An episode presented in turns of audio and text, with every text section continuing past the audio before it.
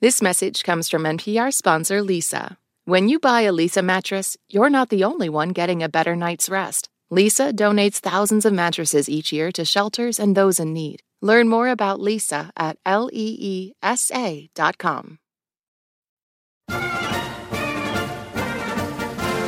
Hey there, it's the NPR Politics Podcast. I'm Susan Davis. I cover politics. And today we wanted to give you something a little bit different. We know today's a busy travel day, so why not spend some time with something a little bit longer? Our friends at the NPR History Podcast Throughline bring us this look at the Supreme Court's shadow docket, something informal but highly consequential. Here's Throughline's Ramtin Arablouei.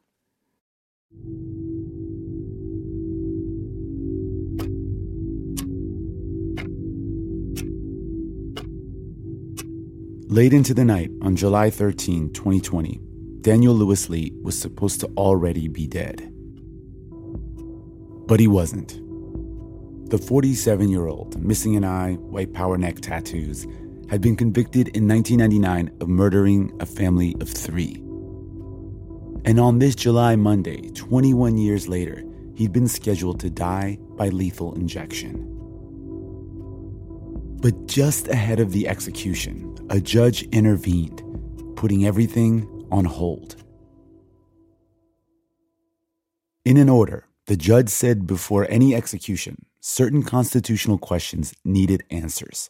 The government's lawyers disagreed, which sent the case to the Supreme Court.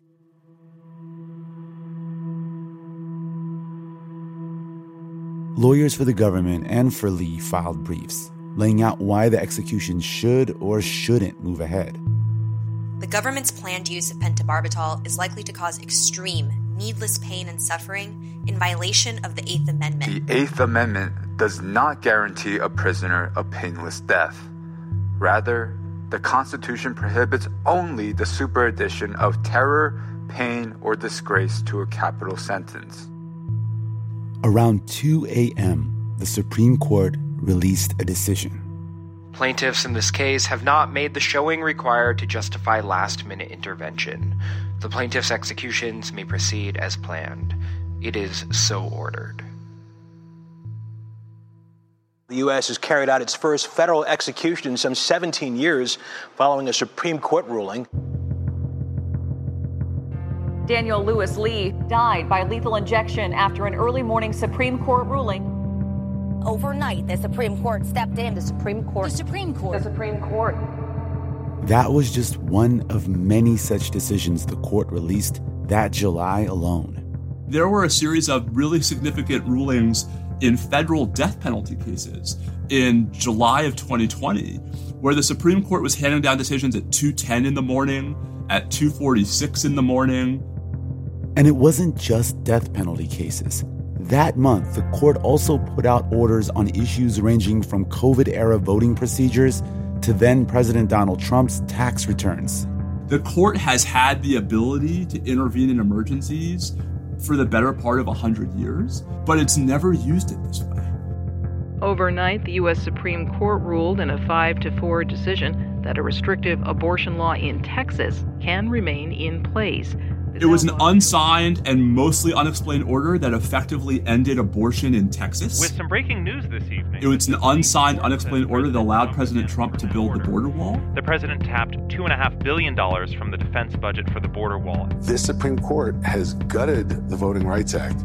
There were a pair of unsigned, unexplained orders in redistricting cases in Alabama and Louisiana that allowed those states to use congressional district maps that lower courts held violated the Voting Rights Act. There's a lot less transparency, a lot less briefing, and a lot less opportunity for the public to actually see the work of the court.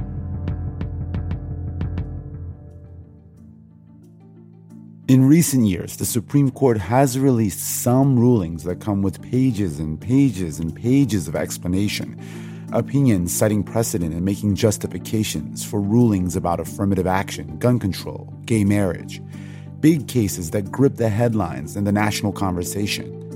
Those are what's known as the court's merits docket. But those cases represent just a fraction of the court's work. Most of the High Court's decisions are about other cases, cases that have had no oral argument. Simple orders saying, yes, this can happen, or nope, this can't.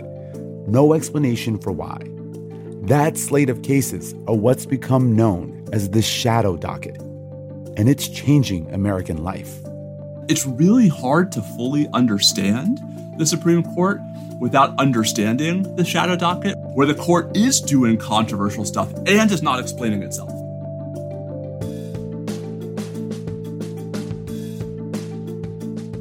I'm Rund Abdelfatah. And I'm Ramtin Arablouei.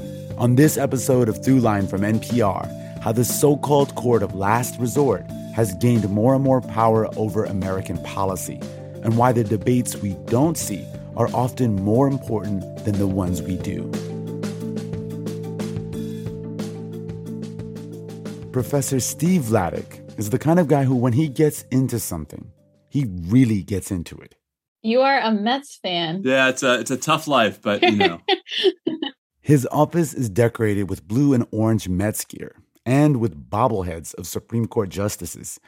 As a leading scholar of the American court system, Steve Vladeck has been teaching about the courts for nearly two decades. He's the author of a recent book all about the Supreme Court called The Shadow Docket How the Supreme Court Uses Stealth Rulings to Amass Power and Undermine the Republic. Uh, not a provocative title at all. okay, so yes, obviously it's, it is kind of provocative. I mean, the term shadow docket is kind of provocative. So, can you walk us through what exactly is hidden behind that phrase?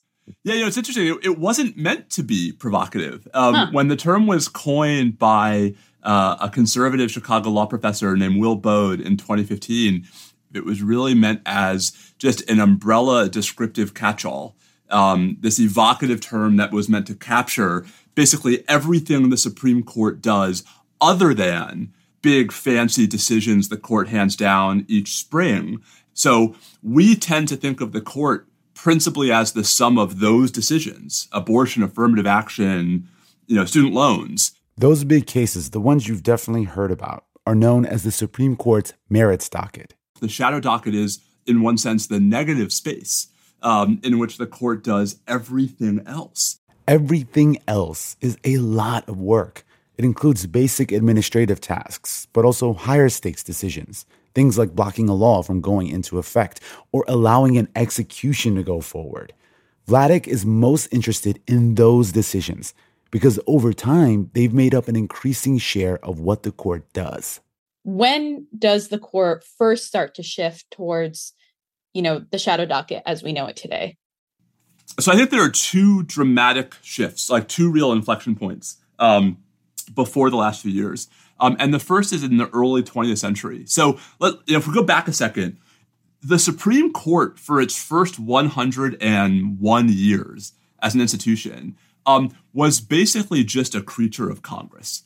Uh, I mean, yes, the court decided big cases, but its docket was controlled completely by Congress. The court heard every case Congress told it to, um, and no case Congress told it not to. Like Congress dictated what the court did. Um, Congress would use its power over the court to intimidate and leverage the court all the time. Congress canceled the Supreme Court's entire 1802 sitting because the Jeffersonians were mad at the Federalists. Congress would take away the court's jurisdiction in cases it didn't want the court to decide. For example, after the Civil War, Congress divided the former Confederate states into five separate military districts, placing those states under military rule until they met certain requirements. When a Mississippi newspaper editor challenged the legality of this, Congress got worried how the justices might rule, and it actually withdrew the Supreme Court's jurisdiction, meaning they couldn't hand down a decision. So at this time, Congress held all the cards, and the Supreme Court's workload was huge. The court is overwhelmed with cases. I mean, by the late 1880s, there's a point where the court has 1,800 pending cases on its docket at one point in time, all of which it's supposed to decide. All of this was a problem, an especially big problem for a man named William Howard Taft. Yeah, I mean, so, you know, I think insofar as folks know Taft, they know him as a president um, right? He's the he's the successor to Teddy Roosevelt. He serves from right 1909 to 1913. Um, you know, I think maybe folks uh, know the apocryphal story that he got stuck in a bathtub. But, you know, Taft, before he was president and after he was president, Taft was a lawyer. Um, right, he was a he was a court of appeals judge in the 1890s. He was the Solicitor General of the United States, meaning he was the federal government's lawyer in the Supreme Court. And Taft's first love was the Supreme Court. Taft was desperate both to be on the Supreme Court and to make the Supreme Court more powerful. And so, even before he's president, while he's president, after he's president, he is pushing for Congress to reform the court. He's pushing to get the court its own building. And so, Taft's vision is that for the Supreme Court to truly play the role he thinks it's supposed to play, it has to be much more autonomous and it has to have much more control over every facet of its work. And when he becomes Chief Justice in 1921, eight years after he's president, he really like devotes himself to carrying those reforms into effect. And the point of these reforms was to transform the Supreme Court's role from, you know, just a bunch of judges who are the last ones to hear every single case to, you know, a bunch of sort of judicial superheroes who sit back and decide which issues are worthy of their time and which ones are not. Um, and so the the first real shift comes in the early 20th century with the rise of, of certiorari, with the rise of Congress giving the court more control over its docket. Certiorari. This is a total tongue twister of a term. It just means an order by which a higher court reviews a decision of a lower court. To our ears, that might sound pretty mundane. But at the time, this expanding power of certiorari gave the Supreme Court much more control over its work. And what that does is it creates this sort of first step process, the are we going to take this case or not process, um, which is entirely a black box. Um, right? Congress provides no rules to govern that process. This is the first big transformation because this is the first time the court is given power to do lots of stuff without explaining mm-hmm. itself. And that transformation begets the shadow docket because that creates this first step process where the court is going to cull all of the appeals that come before it um, in ways that it's not going to explain. And and give us a sense, you know, this is such a transitional time for the court. And I, and for the country, it's also like a transitional time, right? This period, you know, from the 19th into the 20th century, can you give us a sense of how the context of the time is also shaping the need for for for kind of this shift on the court? Yeah, I mean, there's a huge explosion in federal law um, at, during and after the Civil War. I mean, the Civil War really precipitates this massive and fundamental transformation in the powers of the federal government, the size of the federal government, and the extent to which the federal government is involved in regulating features of Americans' everyday lives. Before the Civil War, you know, the odds that you would ever interact with the federal government as an American citizen were very low. Um, after the Civil War, right, there's a Department of Agriculture, there's a Department of Education, there's a national railroad, there's a national currency. Um, we have the first administrative agencies. Um, and so it really is part of this nationalization and federalization of government, where alongside those processes, come a much busier federal court system.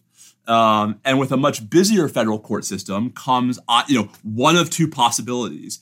Either you hire a lot more judges to keep up with all of these new cases, or you give the existing body of federal judges more power to decide how they're going to decide cases. Um, and Congress splits the difference. Congress creates a lot more judges in the lower federal courts so there are a mm-hmm. lot more trial and intermediate appeals judges created in the 1890s and 1900s. But Congress leaves the Supreme Court alone. The size of the Supreme Court doesn't change from 1869 onwards. And instead, Congress decides to change the court's role. Mm-hmm. Um, we look around today, we see a Supreme Court that is able to inject itself into virtually every contentious public policy dispute. Um, if the court did not have this kind of control over its docket, it wouldn't be able to do that. Yes. Um, right. And it wouldn't be nearly as powerful. The modern court's power comes from the discretion that Congress gave and that the court took um, to basically set its agenda. There's a kind of uh, kind of negative connotation around its power, around this expansion of its ability to both hear cases and how to hear cases, et cetera. But was this expansion of power actually kind of good for some of the more powerful rulings that came from the court?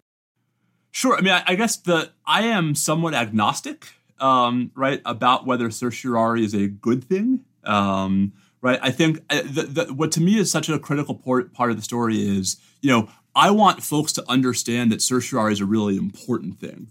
Um, and that like we shouldn't talk about the Supreme Court without talking about certiorari, right? So I, I'm not averse to the court having some control over its docket. I think the problem that has arisen is that we've gone from no control to complete control. And it seems to me that there's a happy medium somewhere in between that allows for Congress to assert at least a little bit more control, to, to exert a little more leverage over the court that I think would be healthier from a separation of powers perspective. Was there ever a happy medium period? I think so. I mean, I, like I, you know, the so between 1925 and 1988, um, you had this weird mixed docket where you know a lot of the court's jurisdiction was discretionary, but a decent chunk of it was still mandatory. Like there were still a number of cases the court had to hear. Could you argue that in that period of time where you were kind of just describing that 1925 to 1980s period where there was a sort of more healthy balance that was a period of time where arguably the court was a progressive court and was pushing the country forward on things like civil rights issues, on uh, things like um, you know abortion rights. You know, progressives would have said, "This is great. The court is ahead of the country and it's taking us in the direction we want to go." Yeah, I mean, I, I think the I mean the answer is clearly yes, but I think the you know the the point that I try to make in the book and the point that I think gets lost in way too much of our contemporary public discourse is that if the Supreme Court in the 40s and 50s and 60s had been handing down decisions that were wildly out of sync with public opinion as opposed to just sort of a step ahead of it, mm-hmm. right? Congress would have pushed back. Mm. Um, that that that is the story of the Supreme Court. The fact that Congress doesn't aggressively push back on the court in the 40s, 50s, and 60s, I actually think is a pretty important part of the story that Congress was sort of not endorsing, but at least not standing in the way of what the Supreme Court was doing. Contrast that with the 1930s, right? When you have a very conservative court that is very hostile to the New Deal. Um, and, you know, FDR, he proposes adding effectively six seats to the Supreme Court. Um, how is he able to do that? He's able to do that because there's massive public backlash against the court during that time period. And he takes that backlash for a spin. He, you know, he uses it as a sort of font of power. The, the court packing plan formally fails. I mean, right, the, we still have nine justices, but to me, that's a story about the dynamic, about the inner branch dynamic, about how, you know, public pressure and the power the political branches have over the court can be used when the court has gotten too far out of line from the mainstream. And part of what's, I think, troubling to me about the moment we're in is you might love the current court, you might hate the current court. What to me, I think, can't be denied is this is a court that is not remotely worried about Congress.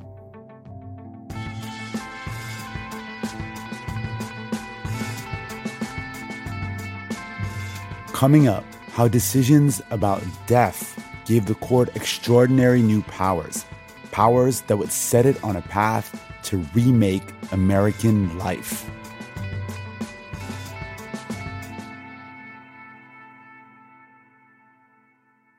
This message comes from NPR sponsor Leesa. Join Leesa in the pursuit of better sleep for a better world. When you buy a Leesa mattress, you're not the only one getting a better night's rest. You're also helping fuel Leesa's work with shelters and those in need. Since 2015, Leesa has donated more than 40,000 mattresses to ensure children and families have a safe place to sleep. Visit leesa.com to learn more. That's L E E S A.com. This message comes from Jackson. Seek clarity in retirement planning at jackson.com. Jackson is short for Jackson Financial Inc., Jackson National Life Insurance Company, Lansing, Michigan, and Jackson National Life Insurance Company of New York, Purchase, New York. This message comes from NPR sponsor Carvana. Carvana has made it easy to sell your car. Just enter your license plate or VIN, answer a few questions, and they'll give you a real offer in seconds, and it's good for up to seven days. Visit Carvana.com to get an instant offer today. At this year's Oscars, Oppenheimer took home the award for Best Picture. Emma Stone and Robert Downey Jr. also picked up wins, and Ryan Gosling brought the Kenergy. For a recap of all the highlights, listen to the Pop Culture Happy Hour podcast from NPR.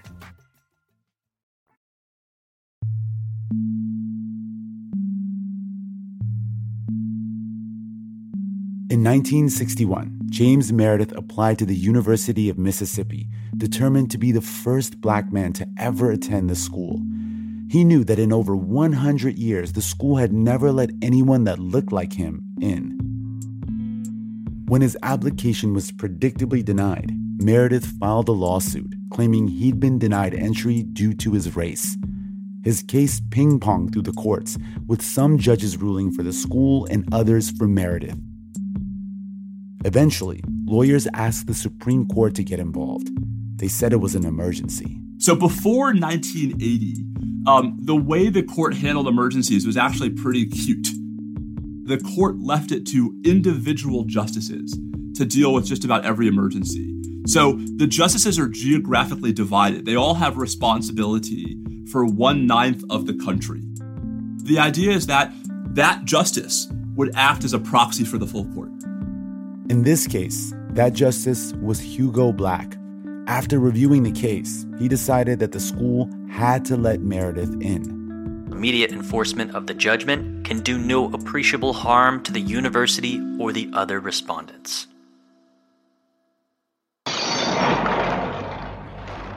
The night the news spread that Meredith was allowed to enroll at the school, riots broke out. A mob of angry white people armed with bricks and Molotov cocktails attacked the U.S. Marshals who were on campus to protect Meredith. President Kennedy appealed to the students and to the people of the state to comply peacefully with the law. Americans are free and sure to disagree with the law, but not to disobey it. Two people died, hundreds were injured. But despite the resistance, Meredith did go on to graduate from Ole Miss, partially thanks to that ruling from Justice Hugo Black.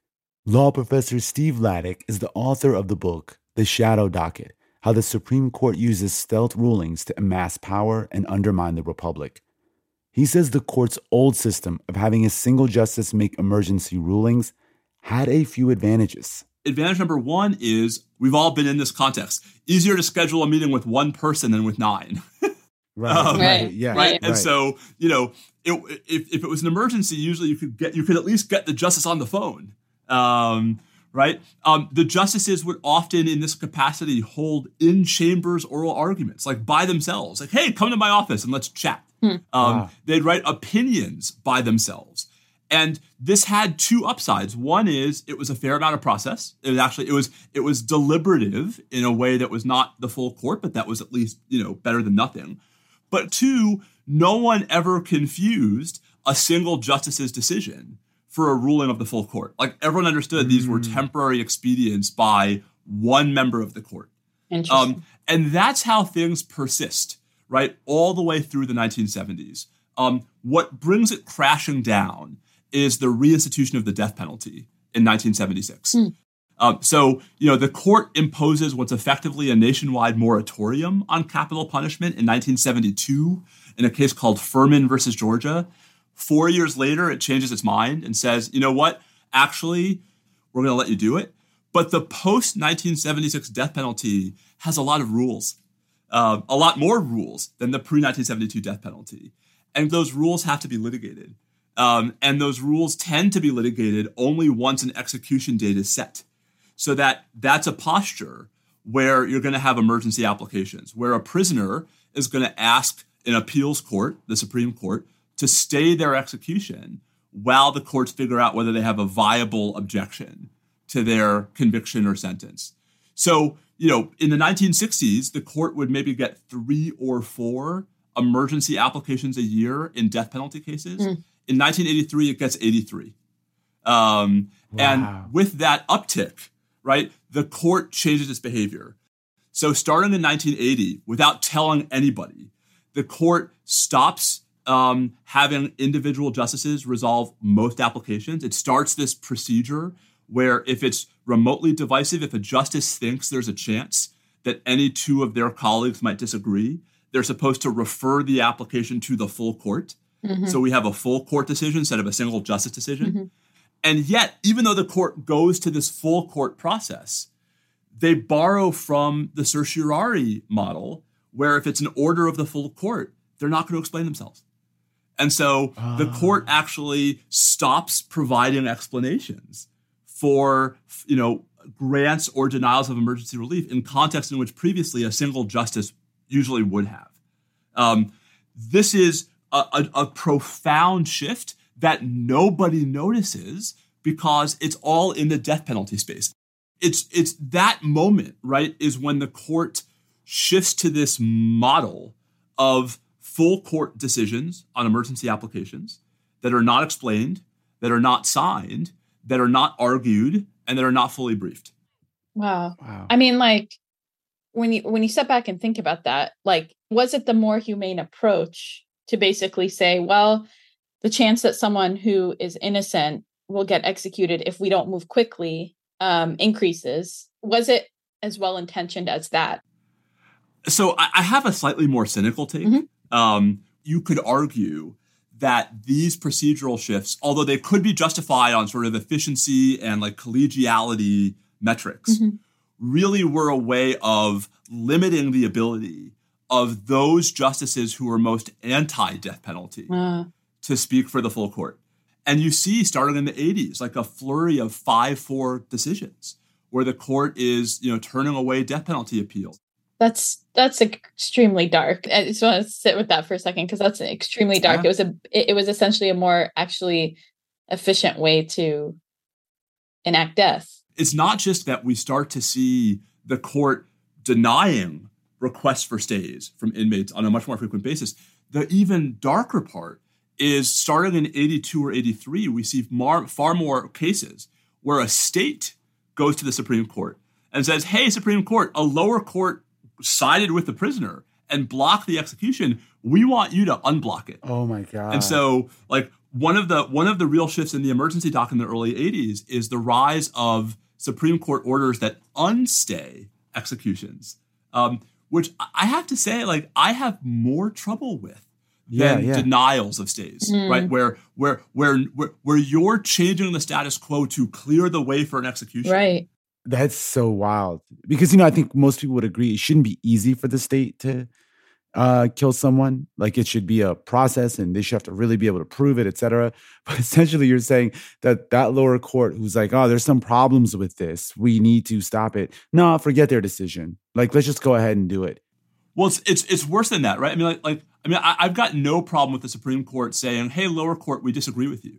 The crazy part here is the court is granting emergency relief. The court is saying states are irreparably harmed if they have to wait to execute someone. And again, like very little of this gets explicated because the court is not writing opinions. Even though all of the cases where this was happening were death penalty cases, the the procedural shifts, the norm shifts, the the the change in the court's behavior were not limited in any formal sense to the death penalty. It was just that that's where that's where the the, the fighting was in that time period. So how, when does it expand beyond the death penalty? That's the mid 2010s, right? So so what the what happened starting in the mid 2010s is that the court on a far more regular basis starts to engage in behavior it had already been engaging in right in death penalty cases for 35 years um, in non-death penalty cases and you know whatever the stakes of an individual death penalty case, which are obviously enormous for the prisoner, for the victims, right, for the state, those cases tend not to make law. Mm. Right? You know, whether Missouri can execute prisoner Johnson tends not to matter to whether Texas can execute prisoner Smith. Um, right? Um, and so the the sort of the the legal effects of death penalty cases tend to be pretty modest, right?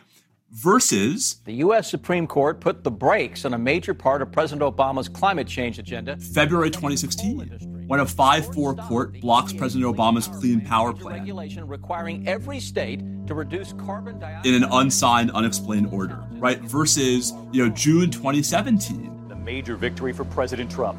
The Supreme Court. When a 5 4 court, you know, puts back into effect parts of President Trump's second travel ban. Saying that, yes, you can, in fact, ban some foreign nationals. With very limited explanation and no argument. The president at a meeting with Republican members of Congress cheering his victory. That is the last shift that is really responsible for the current behavior, where now the procedural pathologies that informed the death penalty in the 80s and 90s are being used in contexts that have statewide and nationwide consequences. The Supreme Court has just issued two rulings on one of the president's more controversial measures to battle COVID. A major decision by the Supreme Court last night could have an impact on a close Senate race. The Supreme Court is blocking the Biden administration from carrying out the rules imposed by OSHA, the Occupational Safety and Health Administration.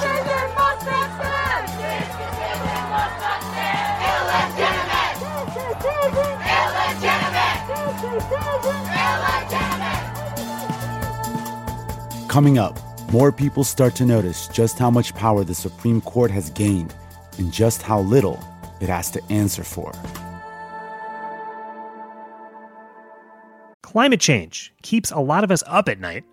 It's daunting to even think about, but every day people are taking steps, big and small, to do something about it. Listen to Here and Now Anytime, a podcast from NPR and WBUR from the mountains of Puerto Rico to the Navajo Nation, hear stories of climate action on Here and Now Anytime.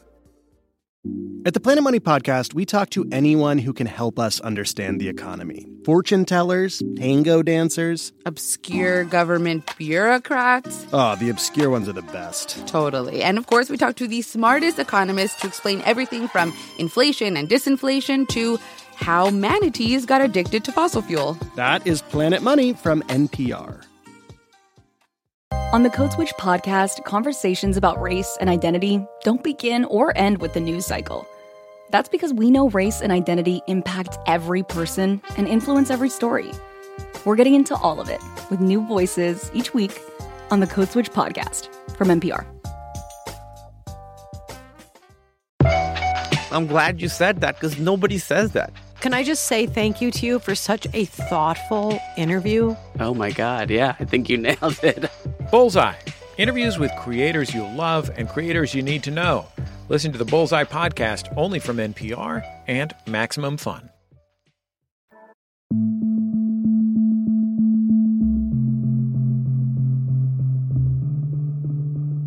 It's a Friday, April 2023.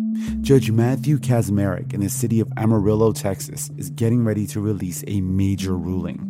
The case he's presiding over is a big one, a case brought by groups that oppose abortion rights, hoping to take the abortion pill used in more than half the nation's abortions off the market, a pill called mifepristone.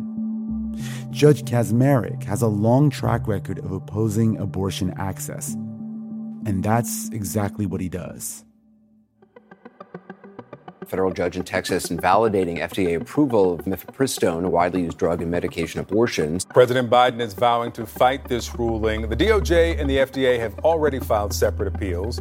In Washington, D.C., halfway across the country, the Biden administration isn't ready to see mifepristone go down without a fight.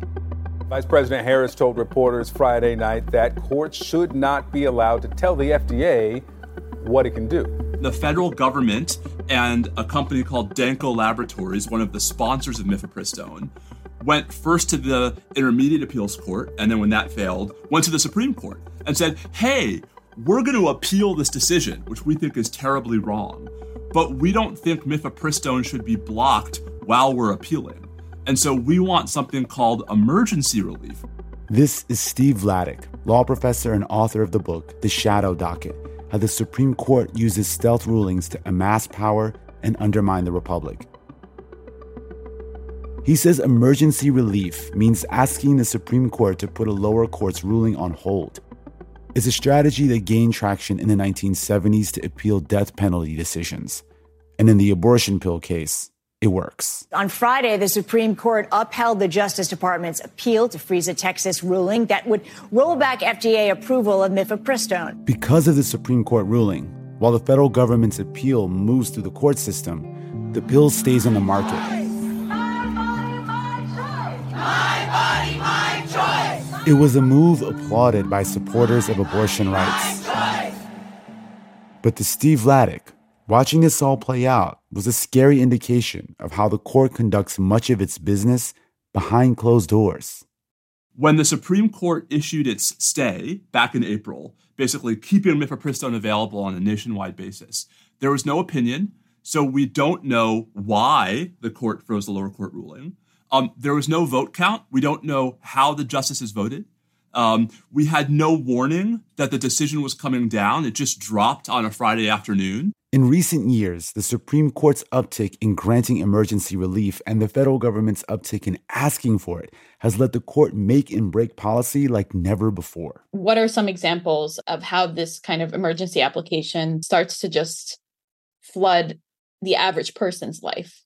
I, I mean, let's just let's just start with the numbers, right? So, you know, President Trump and and the Trump administration asked the Supreme Court for emergency relief 41 times in four years. Hmm. Um, just to put that in contrast, the Bush and Obama administration, so two separate two term presidencies with very different policy priorities, um, across 16 years, asked for emergency relief eight times, right? Wow. So it's a 20 fold wow. increase. Wow. Um, and what President Trump and his lawyers figure out pretty quickly is that they can use emergency applications as a way of achieving policy victories in cases where they're going to lose on the merits. Um, right? Mm-hmm. Like maybe it's going to take two or three years before the Supreme Court strikes this policy down, but we right. can carry it out in the interim.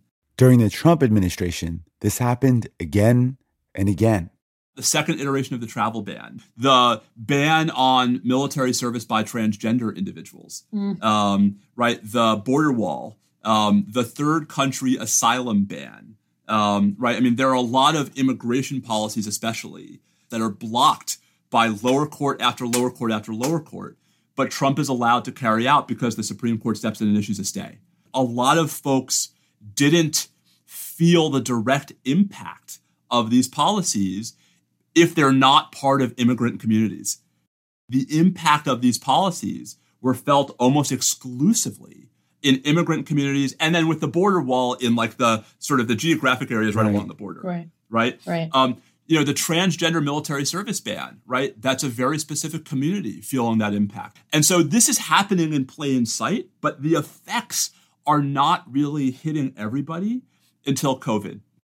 And what changes with COVID is that now the court is doing the same thing. It's using emergency applications, but now it's blocking COVID mitigation policies in blue states.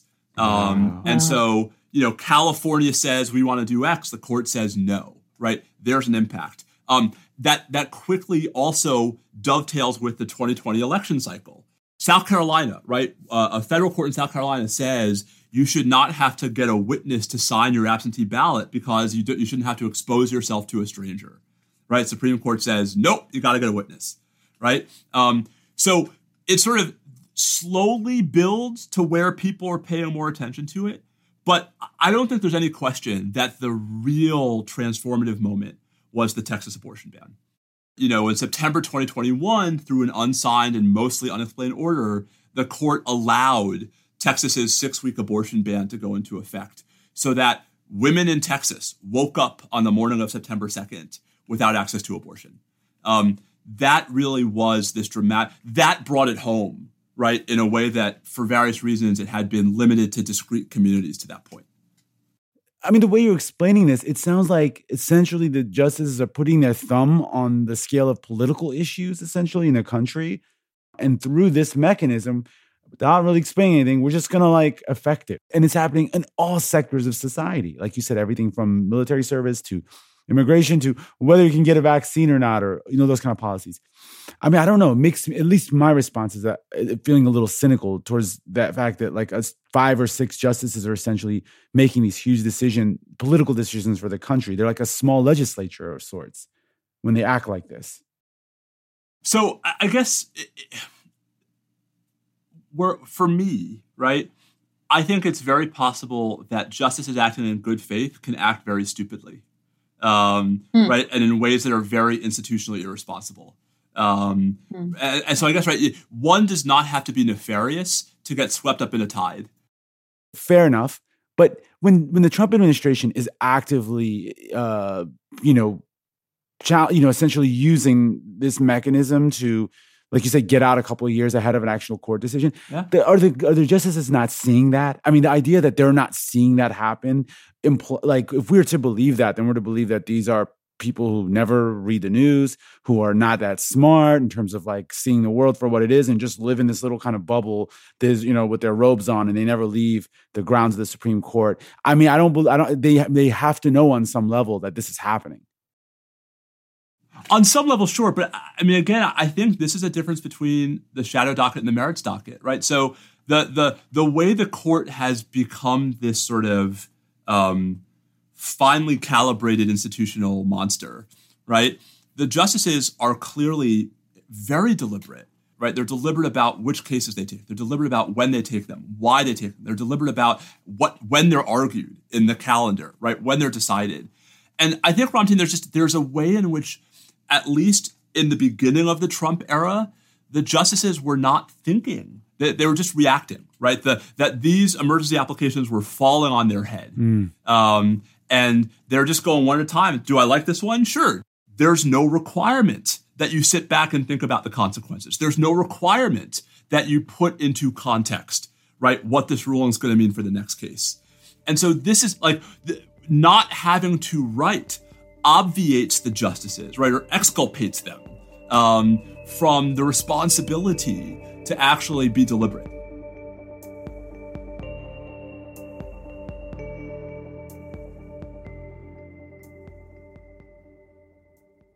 What do you make of the the sort of um, I guess pushback that like someone like Justice Alito has made, which is that you know this that that the using the phrase the shadow docket, um, which has a sinister connotation, um, implies this is his quote. He says, implies that the court has been captured by a dangerous cabal that resorts to sneaky and improper methods to get its ways.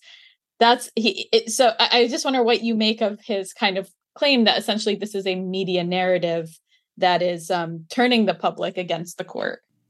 Yeah, I mean, it would help, right, if Justice Alito accurately described what the critiques were. Um, and I've, you know, I've, I've, written a fair amount. I've given talks sort of directly responding to Justice Alito. The book responds to Justice Alito. Um, right. I do. Th- I mean, I, I think the court has to have some ability to deal with emergency applications. Right. I think, you know, it is inevitable that there are going to be cases where the court may not have time to write a fully formed opinion. Um, but the notion that there are going to be a few examples, right? That, and that that therefore justifies every single thing the court has done over the last six years. Like that's the disconnect in the Alito defense. Guys, we could look at any one of these orders, right? Any one of these rulings and come up with mm-hmm. some plausible, defensible, principled justification for why the court did what it did. Um, right? Yeah. The problem is that when you put them all together, what you see across the entire data set of all of the court's behavior in the last six years are latent inconsistencies um, where there's where where whatever the principle might have been that explained ruling number one, it doesn't explain ruling number two, and the principle that might have explained ruling number two doesn't explain ruling number three. Mm. Um, and this is the charge Justice Kagan levels in her dissent in the Texas abortion case. She says it's the inconsistency mm. that makes this impossible to defend because it really makes it look like power that we all agree we ought to have mm-hmm. is being used not in the service of substantive principles, but just political preferences. Um, and, and, just let, let, me let me sort of use a couple of cases to illustrate this, right? I mean, so t- back to immigration for a second. Um, that's the richest data set of Trump cases, and you could you could really have really good arguments for why the court intervened in all those cases. But when President Biden comes to office, and some of his immigration policies are subjected to nationwide injunctions in lower courts. And he goes to the Supreme Court and asks for emergency relief. He doesn't oh, get it. Interesting. Mm. Um, right? How do you explain? Right? Like at this point, right, a conservative might say, well, maybe the court just thought that Biden's policies were illegal and Trump's policies were legal. Ironically enough, it's the other way around. Right? The the two biggest immigration cases where Biden's gone to the court for emergency relief and been turned down, he won on the merits. The court ruled for the Biden administration. So, like, the problem is, again, like, I, I, now I sound like I'm being cynical, but the problem is that, like, you know, when Alito gets up and defends the court's behavior, he doesn't engage the inconsistencies. He just denies that they exist. It feels like that this this kind of like culmination of this shift that you know began with Taft and and over the last kind of century has progressed to this point. It feels like um, uh, it's really cemented a bigger trend, which is the court becoming more and more ascendant, like beyond any sort of checks and balances. One of my favorite quotes from the Federalist, James Madison in Federalist 51 says ambition must be made to counteract ambition, right? The we're not going to hermetically seal the branches from each other. We're going to empower them to be aggressive against each other. And the idea is that if they if they're if all three are pushing against each other, right, they right. will keep each other in line. Right. And you know, I think what we've seen in the last 25 30 years, which is that as Congress has stopped being quite so ambitious in imposing institutional checks on the other branch, that branch has just arrogated more and more power. Mm. Right? What you see is an institutional power dynamic that we ought to all be worried about, even if we actually like the short term yield um, that it's producing. What would be the arguments for the advantages of using the shadow docket the way it's used? Well, I mean, again, I, think we should separate out certiorari from from emergencies. I mean, on, on the on the certiorari front, I mean, the advantages are you know efficiency, right? The court only takes the cases that the justices want to take, um, right? They do no work that they don't want to do. Like, who wouldn't want that job? Who who wouldn't feel better in a job where they have no responsibilities other than the ones they give themselves? Um, right? The the court would say it allows them to spend more time thinking about the big questions because um, they're not troubled with the little questions, mm-hmm. right? Um, you might even say it gives more respect to lower courts because a higher percentage of rulings from the lower courts are going to be the last word. Um, so certiorari has defenses. On the emergency relief front, I mean, frankly, like I think all of the defenses are defenses of an idealized version of what the court is doing that most of us could get behind. Um, right? Like the notion that the court should have this power, sure, it should. Um, right, the notion that there are going to be cases where the court won't have time to explain itself, yeah. true. Um, but like when the court is upsetting the status quo and when it has time to tell us why, right? I don't know what the argument is for why it's better for the court to not tell us. Mm. Yeah, I mean, it, it seems uh, intentionally opaque, and also at a time when I think you know trust in the court is extremely low um, it seems like it's just going to add more fuel to the distrust that many people feel towards the court right now. I, I think trust is actually a really good way of thinking about it. A lot of what has happened um, has eroded trust where we're not inclined to give the court the benefit of the doubt. And historically, the best defense that the court had to charges of you know bad faith and to charges of misbehavior was substantive justifications um, the court itself has said our power, right, our moral authority as a court doesn't come from you know any sort of physical force. We have no army, right? It comes from our ability to provide principled justifications for our decision making, right. not because we're going to necessarily agree with the principles being espoused by a majority in any particular case, but hopefully we'll at least agree that they are principles. Mm-hmm. And you know mm-hmm. that even if we might think that there are justifications in any one of these cases for the justices to be intervening, there are two problems. One, they're not giving us those justifications, and two, when you put the whole data set together, when you bring all the receipts, um, you start to see serious inconsistencies in how the court is intervening, when it's intervening, right? Intervening not necessarily to protect a particular legal principle, but to protect a particular type of party do you see a point at which the skepticism, the distrust, the growing use of the shadow docket leads to a reckoning where the court the court's power does begin to get reined in? I don't know. Um, I, I, mean, I will say, like to me, one of the real um, predicates to us getting to that point is to stop talking about the court as if it were only the merits docket.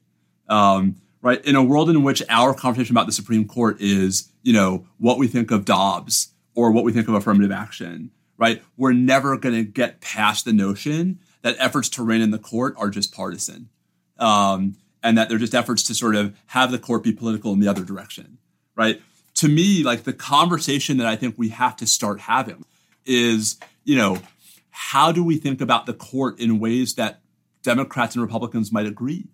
Um, right? What are problems with the current court that we might actually forge consensus on um, that Congress ought to fix? How do we build back, right, the notion that it's in all of our interests for Congress as an institution to assert leverage over the court? Right? I think it has to start with, you know, some pretty important people who are in the middle, right, saying something is rotten in Denmark We reached out to the Supreme Court for comment on this episode. They didn't respond. Thanks to our friends at Throughline for that episode. We'll be back in your feeds Monday with a new podcast. Until then, I'm Susan Davis. I cover politics. And thanks for listening to the NPR Politics Podcast.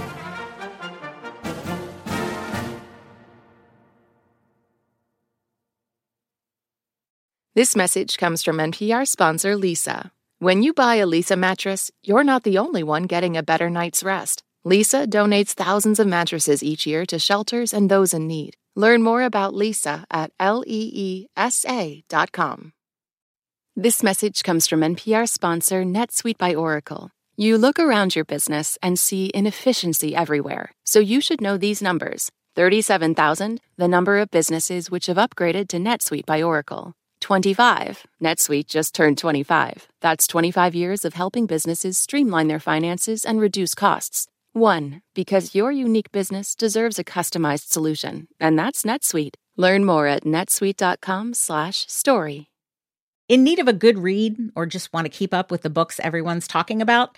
NPR's Book of the Day podcast gives you today's very best writing in a pocket sized show. Whether you're looking to engage with the big questions of our times or temporarily escape from them, we've got an author who'll speak to you. Catch today's great books in 15 minutes or less on the Book of the Day podcast only from NPR.